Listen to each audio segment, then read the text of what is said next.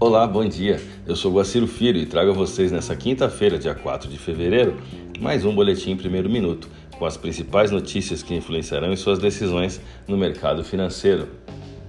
Bolsas mundiais.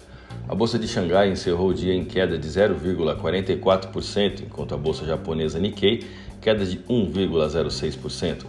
Os futuros americanos sobem tentando engatar o terceiro dia de alta seguida. Dow Jones Futuro alta de 0,11%, S&P 500 alta de 0,16%, Nasdaq alta de 0,40%, Europa DAX alta de 0,47%. A agenda internacional trará decisão contra a taxa de juros no Reino Unido e, na sequência, o pronunciamento do Banco Central inglês, através de seu presidente, apresentará uma melhor compreensão da sua ata, às 9 da manhã. Às 10h30 da manhã, nos Estados Unidos, teremos os pedidos iniciais por seguro-desemprego.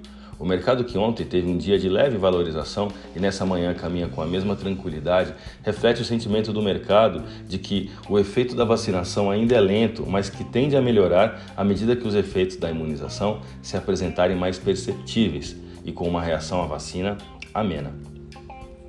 Na última quarta-feira, o rendimento do Tesouro Norte-Americano de 10 anos subiu 3 pontos base, refletindo bem esse sentimento.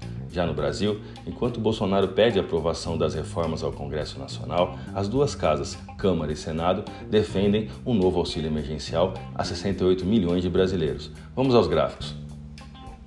O dólar testa o suporte em 5,35 pela 14ª vez somente esse ano, enquanto totaliza uma desvalorização frente ao real brasileiro de 2,26% na semana.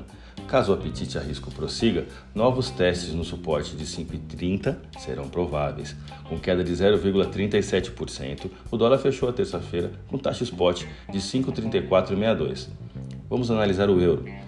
A desvalorização de 3,14% na semana para o euro diante da moeda brasileira aproxima o euro dos próximos suportes em 6,4062 e 6,3865. A moeda da zona do euro segue em desvalorização global, encerrando o último pregão com queda de 0,42% e taxa spot de 6,4374. Siga nossos boletins para ficar sempre conectado às principais notícias.